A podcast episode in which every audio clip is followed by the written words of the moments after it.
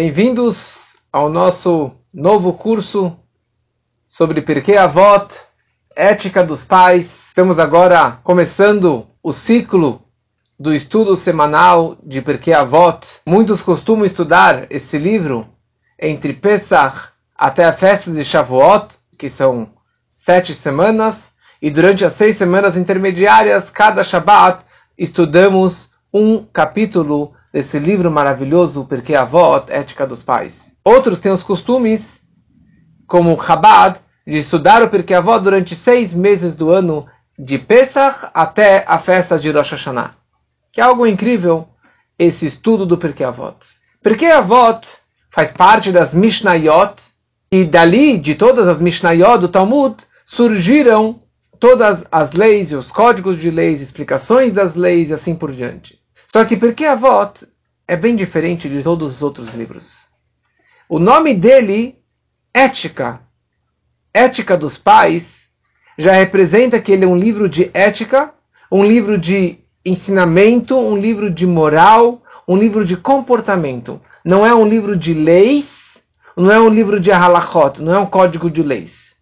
E se porventura aparece alguma lei durante esse livro, o propósito não é nos ensinar a halakha, e sim nos ensinar o sentimento e a forma com a qual nós devemos nos comportarmos durante esse preceito, esse bom comportamento que o Porquê Avó nos ensina. E agora vamos começar um curso de seis aulas. Acabei dando o nome de como transformar a tua casa em um lar. E não somente um lar, em um lar judaico. E veremos isso no decorrer do, do, das seis aulas, seis ambientes mais importantes da casa, como que eu devo usá-los e como que eu devo transformá-los em algo judaico, em um lar judaico. Quando a gente fala em geral sobre a casa, Ontem, para quem participou ontem do Shur, falamos muito sobre a casa, o Bait, e dissemos que a ideia do Bait representa a mulher. Como consta na semana, nessa paraxá dessa semana, a Torá descreve sobre o sumo sacerdote que ele tinha uma casa. Ele trazia o perdão para sua Bait. E Bait representa a sua esposa, a sua mulher. Porque a mulher é a que representa a essência da casa. Você tem as quatro paredes. Você tem a, o homem, ele pode comprar casa, ele pode comprar uma mansão, ele pode comprar um vilarejo todo.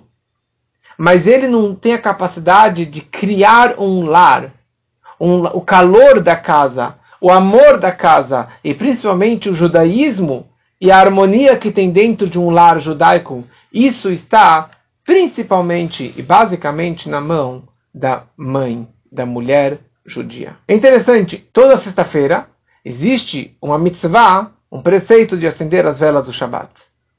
Essa mitzvah não é uma, mulher, uma mitzvah da mulher, que nem ter mezuzot em casa. De quem é a mitzvah de ter mezuzá? De quem é a obrigação, preceito de ter uma mezuzá em todas as portas da casa? É a mitzvah da casa. A casa judaica precisa ter mezuzá em todas as portas menos no banheiro. Não é a mitzvah do homem e da mulher. Assim também, acender as velas na sexta-feira é uma mitzvah que a casa precisa estar iluminada. Na prática, quem acende é a mulher. Porque a mulher, ela é o pilar da casa. Ela que representa a casa. Então, ela que vai trazer e é a responsável de trazer essa luz, essa chama das velas do Shabat dentro de casa. Aliás, semana passada, em Pesach, tive a alegria que minha filha de dois anos e meio começou a acender as velas do Shabat para acrescentar mais uma vela, mais uma chama e mais uma energia positiva na vida dela e na nossa casa. Descreve o rei Salomão nos Salmos, no Teilim, que nós falamos no Halel, Moshivi akeret abait emabanim semecha Haleluka. Que Deus ele coloca a Keretabait, a mulher que é chamada a Keret, a Ikar, a principal da casa, ela que é chamada a Keretabaita, a essência da casa, a mulher, a pessoa mais importante e mais central daquele lar especial num lar judaico. Qual a diferença um lar judaico de um, um lar não judaico? Então muitos falam, bom, porque tem uma mezuzá na porta, então representa que é um lar judaico. Não basta uma mezuzá na porta. Tem muito mais do que isso. E nós veremos que, na verdade, um ambiente judaico, um ambiente sagrado, não é só a sinagoga. Não é só o templo de Jerusalém, só o Kotel, que é um lugar sagrado, a casa do Rebbe de um tzadik. Não. O propósito é que a nossa casa, a casa de cada pessoa, seja um ambiente sagrado, seja um ambiente judaico. E essa que é a nossa missão nesse mundo, de criar para Deus um dirá uma morada aqui embaixo, uma morada para Deus não é só na sinagoga ou no templo sagrado de Jerusalém. Uma morada para Deus significa na tua casa particular, a casa de cada pessoa. Ele ali precisa fazer dela um lar judaico, um ambiente judaico, um ambiente kasher, um ambiente que Deus possa se sentir à vontade entrando no seu lar. Esse é o mais importante. Será que Deus, ia, se aparecesse na sua casa, ele ia se sentir à vontade? Ele ia conseguir entrar e se falar, uau, que eu fui muito bem-vindo? Ou ele ia se sentir incomodado? Pense nisso. Será que você faz o seu lar da forma que ele se sentiria bem? Porque você foi criado para criar uma morada para Deus aqui neste mundo inferior. Era isso que Deus queria. Esse era o sonho de Deus na criação do universo, para que haja um dirá lemata, uma morada aqui embaixo. e veremos no decorrer das próximas seis aulas seis ambientes do lar que precisam e que podem ser transformados em ambientes judaicos. Nós temos a sala, a área de serviço, a cozinha o quarto das crianças, o quarto do casal e a escadaria ou o hall de entradas. E hoje veremos o primeiro ambiente. Quando você entra em casa, qual é o primeiro lugar que você entra? Você entra na sala. O que, que nós temos numa sala? Sofá, mesa, cadeiras. Esse, isso que representa a sala. E o que isso representa na nossa vida? E como realmente transformar isso tudo num lar ou numa sala judaica. E para isso veremos o Pirkei Avot. Quem tem o Pirkei Avot, o livro de ética dos pais, na mão, seria muito importante abrir para conseguir acompanhar melhor. Eu enviei no grupo. Quem puder imprimir, acompanhar, é, vale a pena. Estamos aqui no capítulo 1 do Pirkei Avot. E aqui nós temos três Mishnah, três Mishnayot que iremos abordar hoje. A Mishnah número 4, número 5 e a número 7. E veremos como que devemos transformar a nossa sala num Beit Vad Chachamim, uma casa de reunião para os sábios, ou seja, fazer shurim, aulas na sala de casa. Número 2, a tua casa aberta espansosamente para hóspedes, receber hóspedes em casa. E número 3, se afaste de maus vizinhos, de más influências para sua família, para tua casa. Muito bom. Se você abre o Porquê Avot, o Porquê Avot, o primeiro, o início do Porquê Avot, ele descreve como que foi esse desencadear, ou a passagem da Torá desde Moshe até nós, hoje em dia. Porque Moisés no Monte Sinai, ele recebeu as duas tábuas, que ali está escrito os dez mandamentos. Ele recebeu a Torá escrita, que é o rolo da Torá e toda a coleção do Tanar dos profetas. E ao mesmo tempo Moshe recebeu uma informação incalculável oralmente, verbalmente, que não foi digitado por Moshe. E toda essa Torá que ele recebeu no Sinai, Baal-Pé, oralmente, ele passou para Josué, Yehoshua, e para todo o povo. E eles passaram para os anciões. E os anciões acabaram passando de geração em gerações para os profetas, até que chegou na grande assembleia, o Anshei Knesset Agdolah. As pessoas da grande assembleia, dos sábios daquela época, que isso já seria é, na época do segundo templo. Quando acabou essa grande assembleia, a Torá continuou passando de boca a boca ainda. Eles tinham uma memória incrível.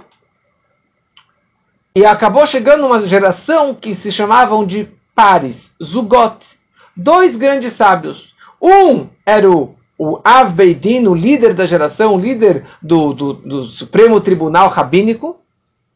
E o outro, ele era é, o Nassi, o líder do povo, e um era o, o, o líder do tribunal rabínico.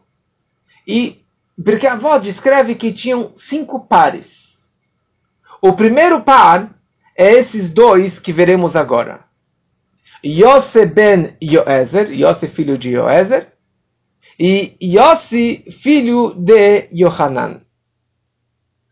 Esse foi o primeiro dos cinco pares, e o, e o quinto, o último dos cinco pares, é aquele par tão conhecido que descreve durante todo o Talmud Shammai e Hillel, ou a Yeshiva do Beit Shammai e a Yeshiva, a casa de estudos do Beit Hillel. E eles estão descrevendo, estão discutindo exatamente sobre essa ideia, essa questão de como transformar a minha casa e mais especialmente como transformo o meu a minha sala numa sala judaica.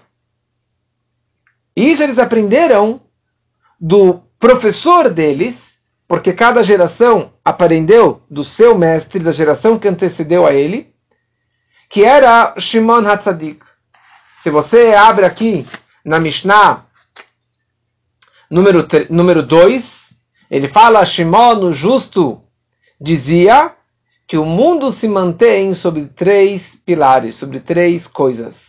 O estudo da Torá, o serviço a Deus e atos de bondade.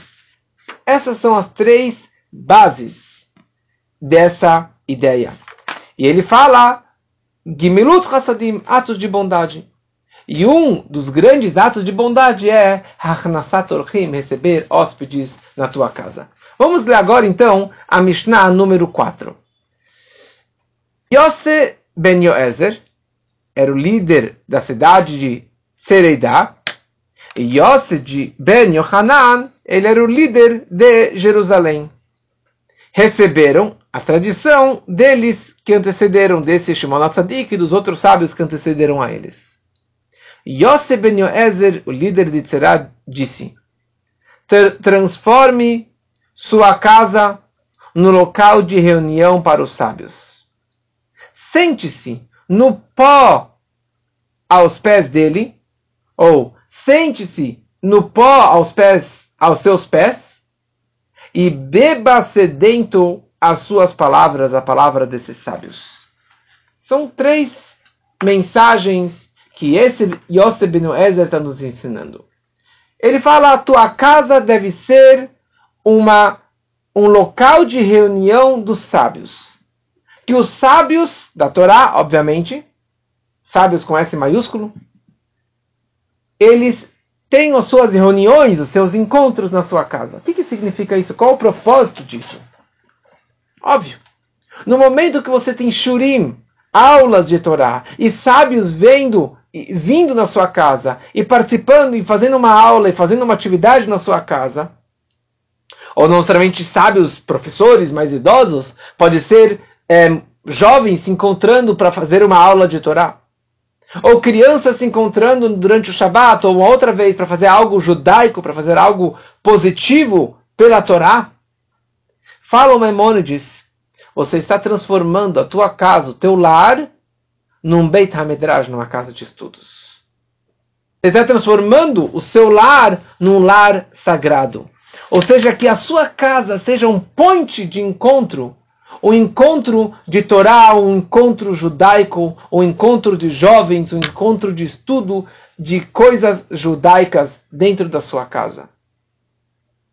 E o Rebbe falou que, na verdade, o nosso Rebbe nos ensinou que Beit Chabad, que é onde nós trabalhamos, e Beit Chabad que tem pelo mundo todo,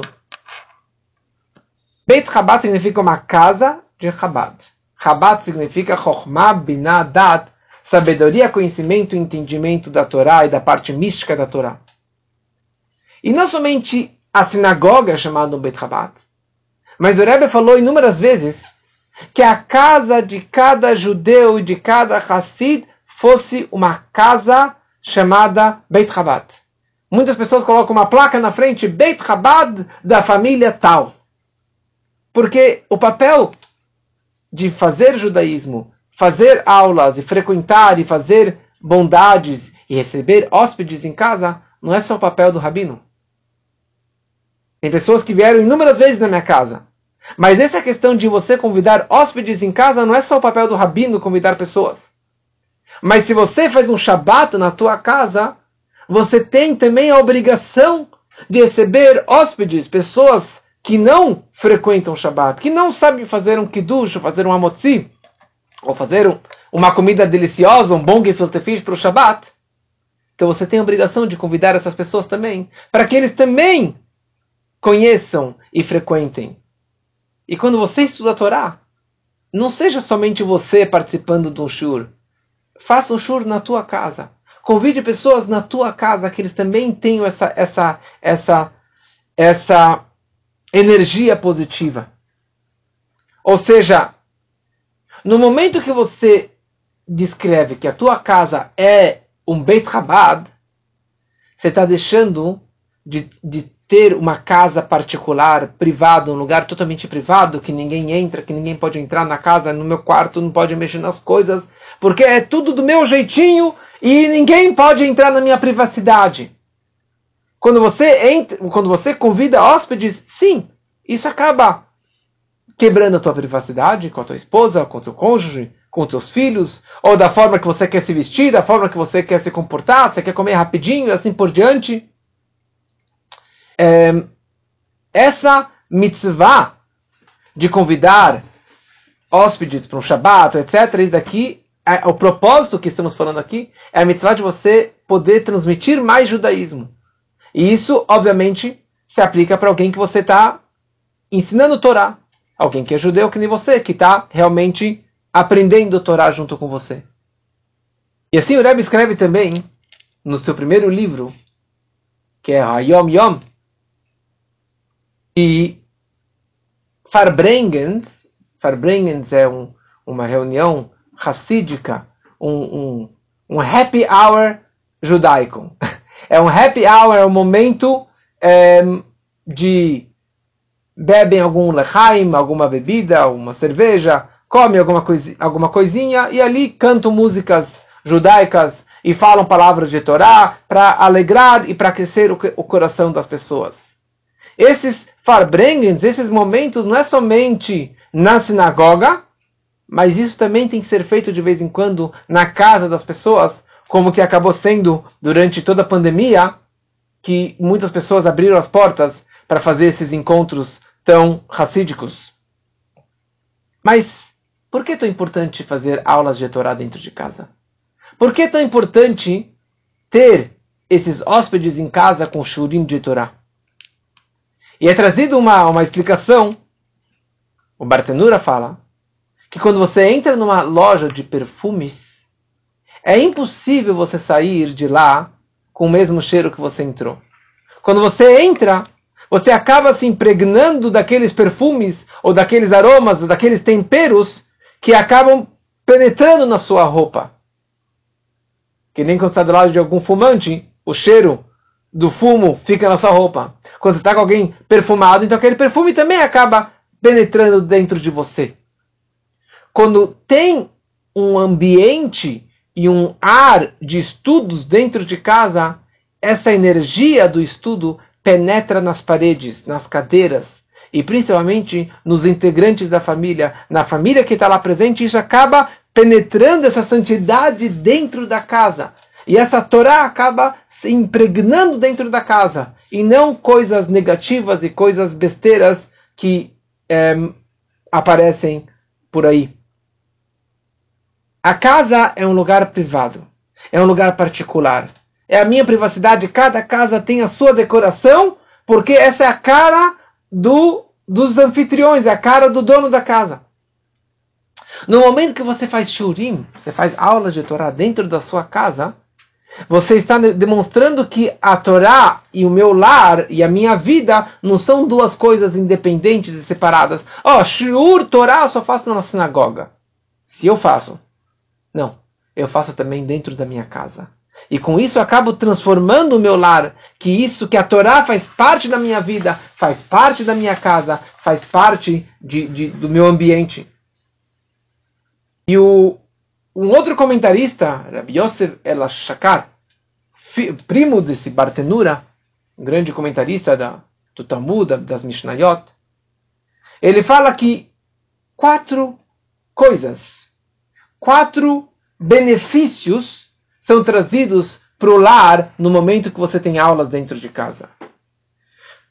A família acaba absorvendo essa energia positiva.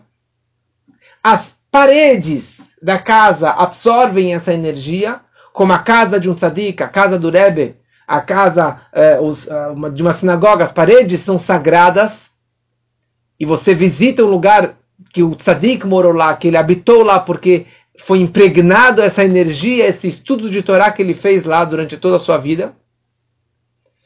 Número 3, isso traz brachá, bênçãos para filhos, para saúde, para sustento, para tudo, graças a esse ambiente de Torá que você tem dentro de casa.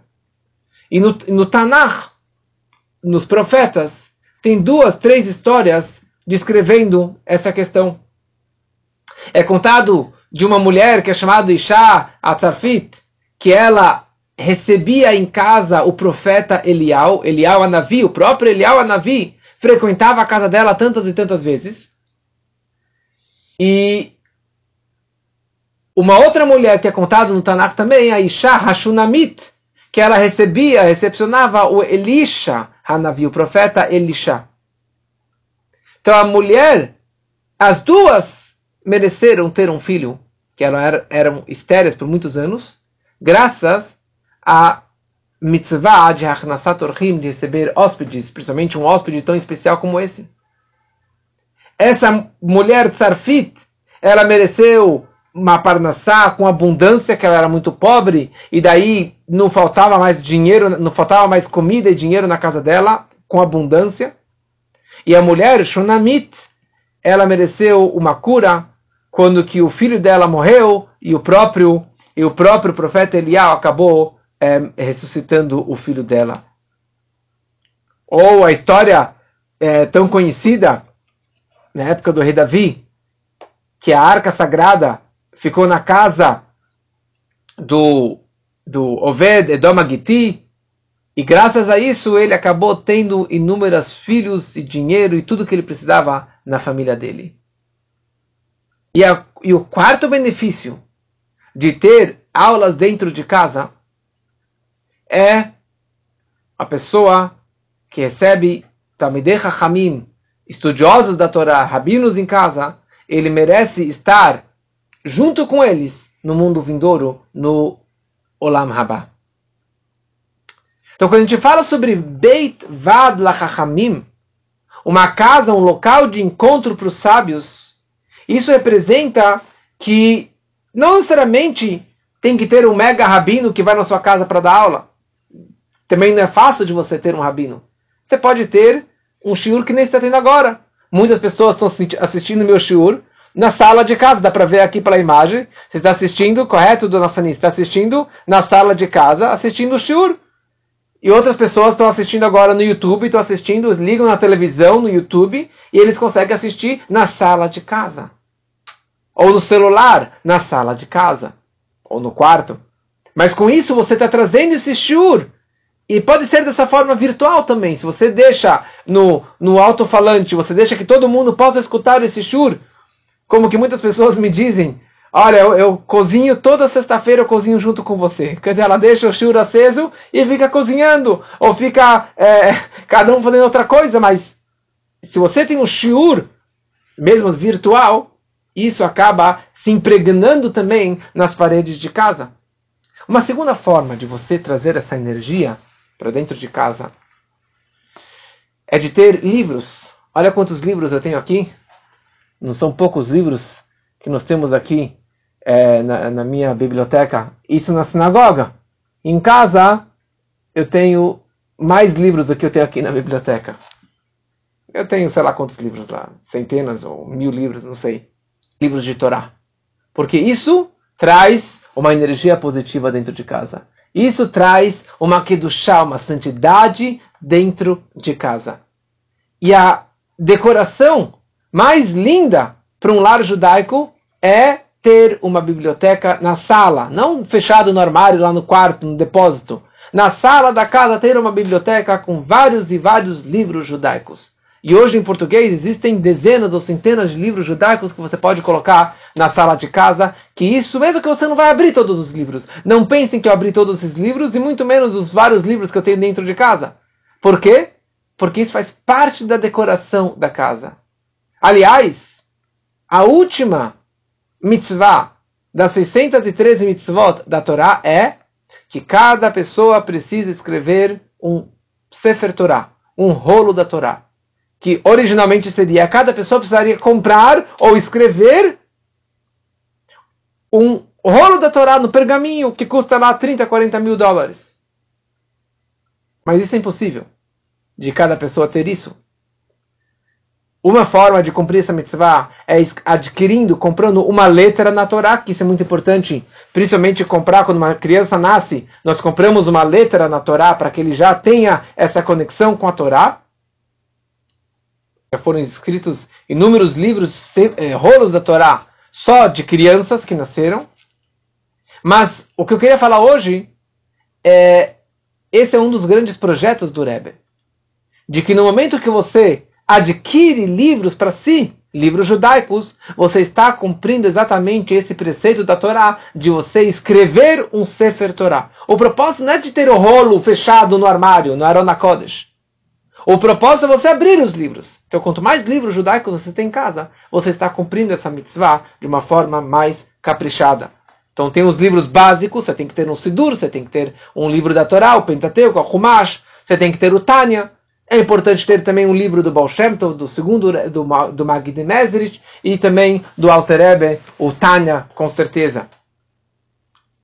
Quando o quinto Rebbe, o Rebbe Rashab, estava prestes a falecer, ele falou para os discípulos, ele falou a seguinte frase, em Yiddish. Eu estou indo para cima, para as alturas, mas os meus, é, é, as minhas escrituras, meus papéis, meus livros, eu estou deixando com vocês. O que quer dizer isso? O nosso Rebbe explicou o seguinte. Qual foi a intenção dele dizer isso? A primeira palavra dos dez mandamentos é Anohi. Eu sou Deus, teu Deus que te tirou do Egito. Em hebraico, como fala eu, Ani. Anohi não é em hebraico e nem em aramaico. Anohi é em egípcio. Mas de qualquer forma, Anohi é o acróstico, é o resumo de quatro palavrinhas é, no aramaico. Aleph representa Ana, Nafshi Ketavit Yehavit. Eu, minha alma, eu escrevi e eu outorguei a vocês. Ou seja, a Torá é uma autobiografia, ou seja, mais do que isso, é Deus que se inscreveu nos livros da Torá e nos otorgou a Torá. Ou seja, você quer se conectar comigo, fala Deus, leia a Torá, estude a Torá. E foi isso que o Rebbe Rashab ele quis dizer. Eu, tô, estou prestes a falecer. Mas se você continuar lendo meus livros, como este, que é um dos vários e vários livros do Rebbe Rashab, você está se conectando com ele, você continua se conectando com ele. Você quer hoje se conectar com o Rebbe? Leia um desses vários dezenas de livros do Rebbe ou participe de aulas como essa que estamos falando, a sabedoria, o conhecimento do nosso Rebbe sobre o Pirkei Avot, você está se conectando com o Rebbe que escreveu aquele livro. Então é extremamente importante ter livros em casa e estudar esses livros, mas dentro de casa ou no escritório, certo? Você está trazendo essa energia para dentro de casa. E com isso terminamos a primeira Mishnah e a primeira mensagem de como realmente transformarmos a nossa sala é, num lar judaico, numa sala judaica, recebendo e recepcionando estudos de Torá e sábios de Torá dentro da minha casa. E agora passamos para a segunda Mishnah. A Mishnah do Perkei Avot, a Mishnah número 5. E a Mishnah diz o seguinte: Yosef ben Yohanan, que é o segundo sábio desse par, que era o líder de Jerusalém, disse que seu lar esteja sempre aberto. Trate os pobres como membros de sua família. E não se alongue em conversas com uma mulher. Eles o dizem até mesmo sobre a sua própria mulher.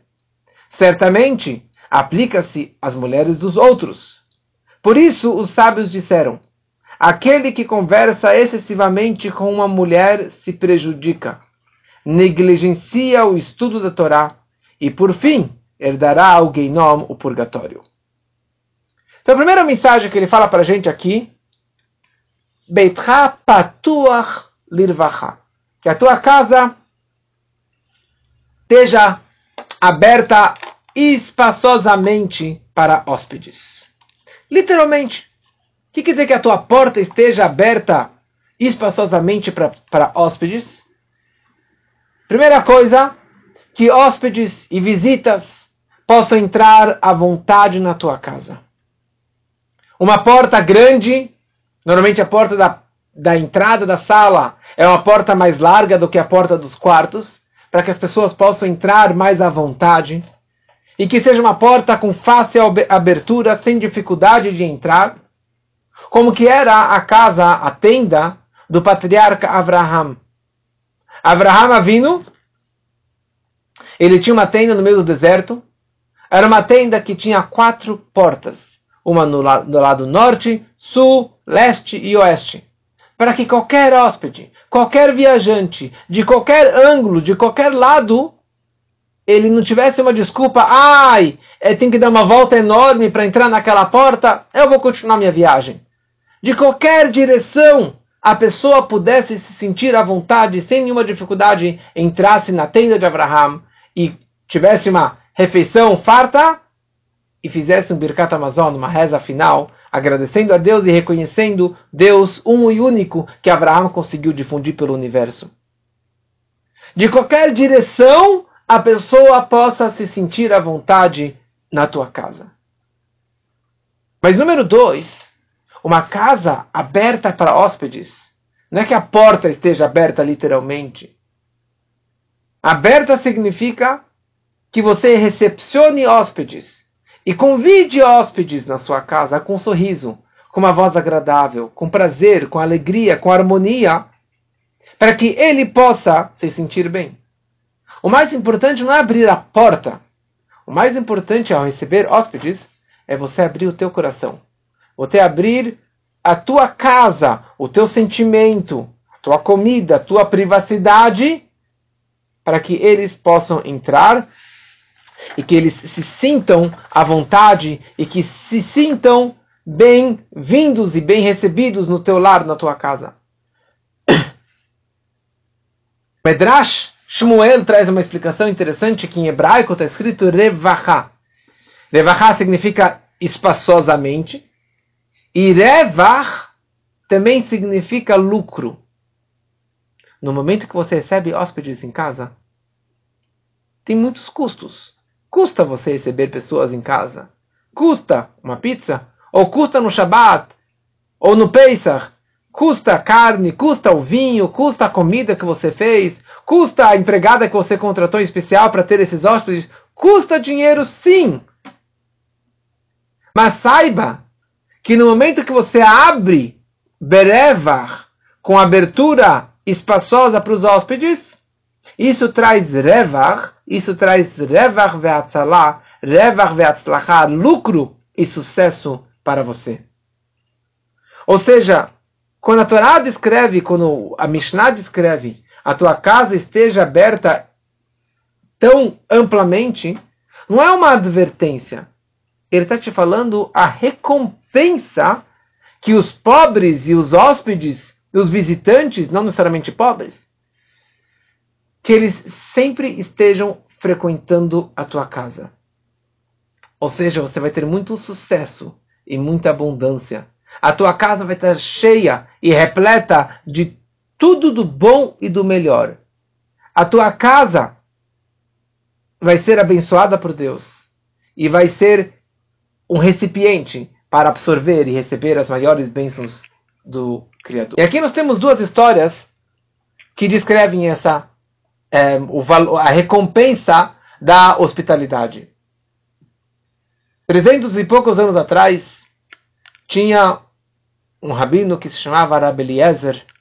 E Rabeliezer era casado com uma Sara. Eles eram é, estéreis durante muitos anos, não tiveram filhos. E eles sempre recebiam hóspedes em casa. Mas assim, tinha uma, uma, uma, uma mesa enorme na sala, na sala, e ali tinha todo o Shabat, e não somente no Shabat, durante a semana tinham lá dezenas e dezenas de hóspedes, e qualquer pessoa que viajante precisava ficar em algum lugar, não tinha onde dormir, dormia na casa dele, comia à vontade, comia de graça, e estavam lá sempre presentes. Ele literalmente, a casa dele aberta para hóspedes. E ele próprio servia os seus hóspedes.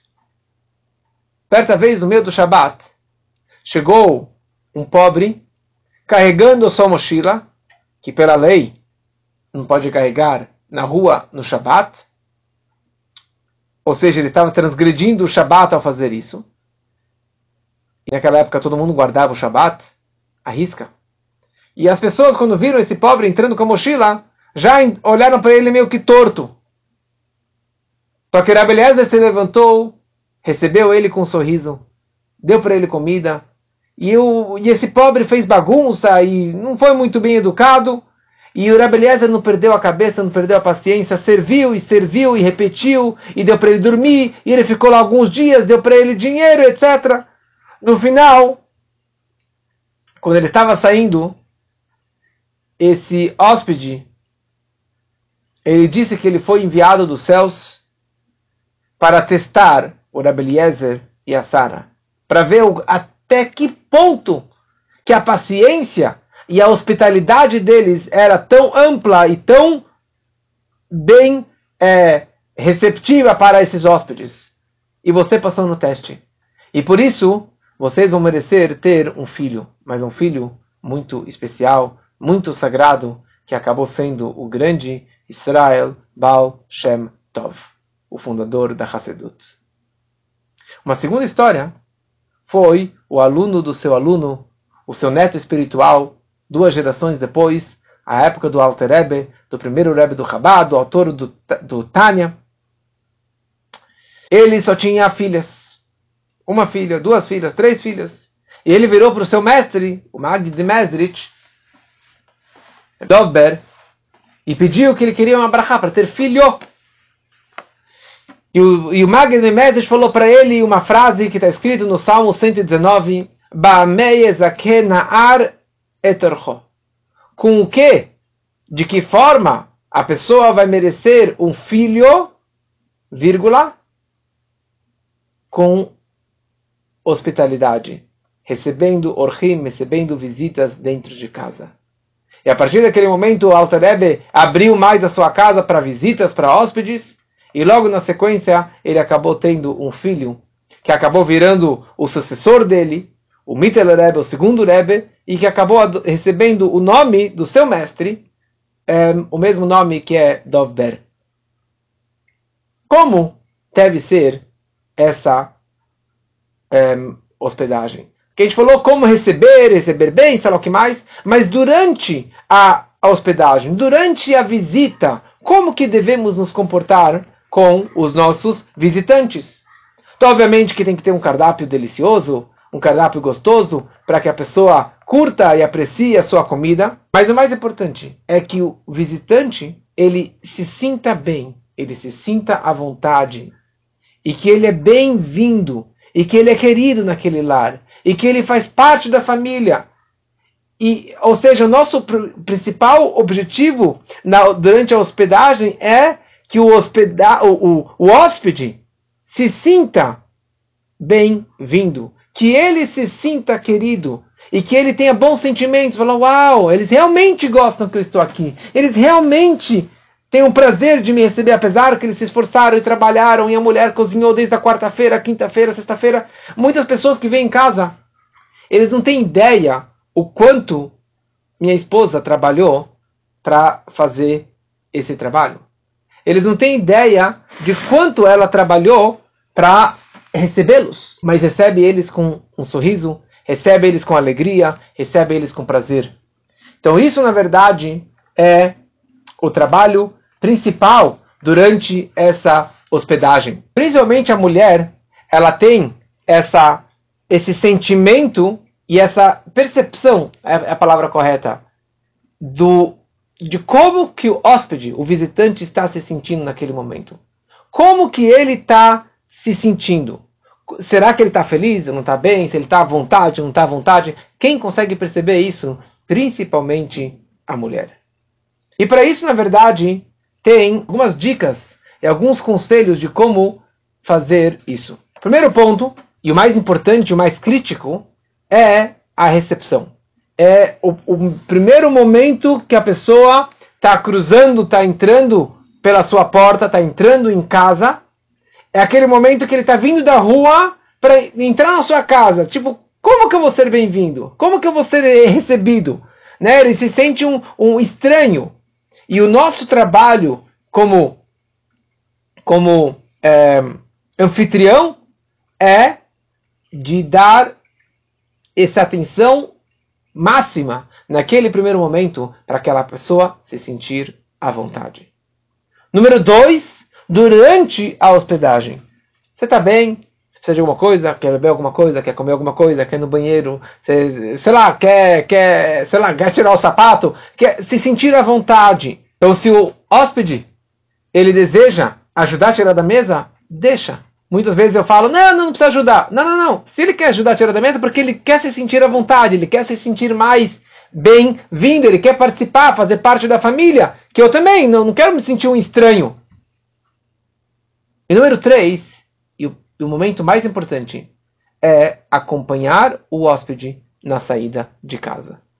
E o correto seria, na verdade, acompanhar ele até o portão, até a rua, ou até a estação de trem, ou até o táxi, até o carro dele, para não passar por perigos, como que o Maimonides descreve, que acompanhar, escutar o hóspede é mais importante do que a própria hospedagem. Isso nós aprendemos de Abraham Avinu. O patriarca Abraham fez o Brit Milá com 99 anos. No terceiro dia, Deus veio visitá-lo. Elav Hashem. Deus apareceu para ele no terceiro dia do Brit Milá. E naquele dia que era super quente, para que Abraham ele não saísse para receber hóspedes, que essa era a vida dele, apareceram aqueles três anjos disfarçados de três árabes, de três viajantes. E Abraham ele virou para Deus e falou: Deus, desculpa, me dá um momento, just a minute, que eu vou receber hóspedes, esses três viajantes. Ou seja, receber hóspedes é mais importante do que receber a face de Deus, a presença divina. E agora passamos para a terceira ideia, para o terceiro ponto, para a terceira Mishnah. Número 7. Nitai de Arbel disse: mantenha a distância de um mau vizinho, não faça amizade com uma pessoa malvada, e não abandone a fé na retribuição divina. Aqui ele vem nos ensinar o seguinte: sim, eu devo abrir a porta, mas você tem que ter um alarme no seu prédio também, na sua casa. Você tem que ter proteção da sua casa. Mas não somente segurança de ladrões, de assalto, mas você tem que ter segurança também de más influências, de maus vizinhos, de más pessoas, para que elas não entrem na minha casa e que tragam má energia para mim, para meus filhos, porque eu não quero isso da minha casa. Eu não quero que a minha casa seja um point de, de droga, eu não quero que seja um ponte de besteira, eu não quero que seja um ponte de, de pecados. Eu quero que seja um lugar sagrado, um lugar de boa energia, de Torá, de mitzvot, de bons shurim. Então, isso que ele nos ensina, se afaste de um mau vizinho e não faça amizade com uma pessoa malvada. Ou seja, uma casa que não tem portas não é considerada uma casa. Uma casa que não tem limites, que os filhos fazem o que bem quiser e assistem no Netflix o, o canal que quiser, não somente nossos filhos, mas nós mesmos. Se você não tem um filtro ou um limite, um bloqueio na internet, nos filmes, nos vídeos que você assiste, ou nas músicas que você escuta, ou nas pessoas que frequentam a sua casa, isso não é chamado de um bait, um lar, muito menos um lar judaico. Isso aqui é uma tenda, não é um lar. Então temos que saber que tem porta e tem a chave e precisamos bloquear energias negativas, aulas negativas, influências negativas, pessoas negativas, maus vizinhos, afastar eles da nossa casa. E aqui voltamos para Mishnah anterior. Uma frase que com certeza muitos de vocês ficaram assim meio. O que quer dizer essa frase que nós lemos? É, não se alongue em conversas com uma mulher. Eles os dizem até mesmo sobre a sua própria mulher. Você não pode conversar muito. Certamente aplica-se às mulheres dos outros. O que quer dizer isso? E eu sempre tive essa dúvida, o que, que significa essa frase? Meio, será que eu vou passar isso aqui no shur? Será que eu vou omitir essa frase? Porque meio assim, imagina, é, esse preconceito contra as mulheres e contra, contra a sua própria esposa, você não pode conversar com a sua esposa? A explicação é a seguinte. Primeira coisa, o homem da casa, o anfitrião, ele deve falar com os homens visitantes. E a mulher, a anfitriã, ela deve conversar mais com as mulheres que vêm visitar. E não essa mistura, essa bagunça, sem tzniut, sem recato, sem o, o, a separação de homem com homem, mulher com mulher, quer dizer, para não ter questão de ciúmes depois, questão de inveja e de ficar é, conversando com a mulher do outro, com o homem do outro, que isso pode, e não preciso me, me, me estender sobre isso, isso aqui acho que é muito claro, muito óbvio, de os, dos problemas que causam e que já foram causados por causa dessa conversa fiada que acaba virando uma amizade, que acaba virando uma traição. Mas não é esse o ponto que ele quer falar. Ele quer falar que mesmo com a tua própria esposa, você deve falar todo dia, obrigado a falar com sua esposa ou com seu marido, mas não tanto a tal ponto que você vai falar, olha, eu preciso falar todo dia cinco horas com minha esposa. E o Shabat é só para conversar com minha esposa. E se eu trouxer hóspedes, visitantes na minha casa, isso vai atrapalhar ao meu momento de conversa, de falar de todas as notícias, de tudo que aconteceu, todo o yachne que aconteceu durante a semana com minha esposa. Então isso é uma má índole. Isso é um mau comportamento. Esse tipo de conversa extensa com a tua esposa, a tal ponto que você vai omitir e evitar hóspedes na tua casa, isso, fala a Mishnah, isso você deve é, realmente evitar. Isso você não deve fazer dessa forma. Quer dizer, uma conversa fiada com a esposa. Não chega aos pés da mitzvah de receber hóspedes da sua casa, na sua casa. E essa é a mensagem que a Mishnah está nos ensinando. A nossa vida tem que ser a Hanasat Orchim, Bikur Cholim, receber pessoas em casa, receber pobres em casa, receber amigos em casa, principalmente numa refeição de Shabbat, fazer um shur em casa, e é isso que vai trazer e transformar o teu lar, a tua casa e a tua sala numa sala judaica, num lar judaico, que possamos fazer isso cada vez mais. Se Deus quiser, semana que vem teremos outro ambiente da nossa casa, de como transformá-la num lar judaico. Aguardo todos vocês. Uma boa noite para todos. Muito bom, pessoal. Desculpa aqui, eu não sei o que aconteceu, mas teve esse probleminha técnico do, do aparelho que eu uso para o Zoom. Então, se Deus quiser, vamos arrumar isso aqui até semana que vem. Abrir o microfone. Se alguém quiser falar alguma coisa, Ricardo, por favor, estamos aqui. Minutos. Queria fazer uma pergunta, no caso. Eu convidei alguns amigos, dois, dois casais amigos meus. Isso teria algum. Mas eu falei da festa, sabe? Eu expliquei para a festa, o jantar assim. Eu falei de algum valor para. Sim, pro... É uma pergunta que alguém escreveu aqui também no Instagram e eu preciso. É interessante, né, Rabino? Parece que não é. Assim, eu imagino que está falando pessoas que não, é, não eram da comunidade. Exatamente. Não judeus. Assim, não tem, não tem nenhum problema, certo? Mas a, a questão a questão é que toda essa questão que escrevemos agora de receber hóspedes e de trazer mais Torá e de, e de principalmente numa refeição do Shabat e principalmente numa refeição de Pesach, assim, teria um valor muito maior se fosse com amigos judeus. E que com certeza tem judeus aí, poderia até te falar o número daquele meu primo lá, que poderia ter convidado para fazer o ceder com você. Então é, é, é, é, é que nem agora no Instagram. Tem inúmeras pessoas que não são da comunidade que estão assistindo.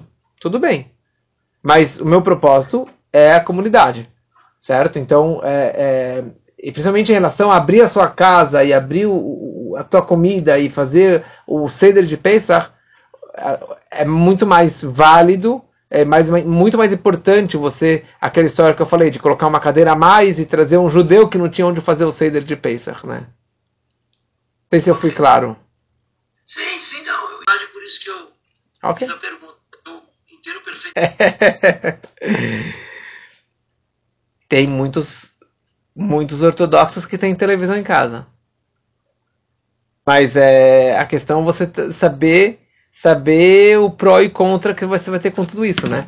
Qual, qual é o perigo, é, principalmente do, das crianças, de terem uma televisão, um Netflix, um, um a, a, liberado para assistir qualquer coisa e qualquer besteira que 99% é besteira. Talvez, talvez 90%. E principalmente uma criança que não tem o filtro para isso. Né? É, é, como te contei, nós não nascemos religiosos e durante toda a minha infância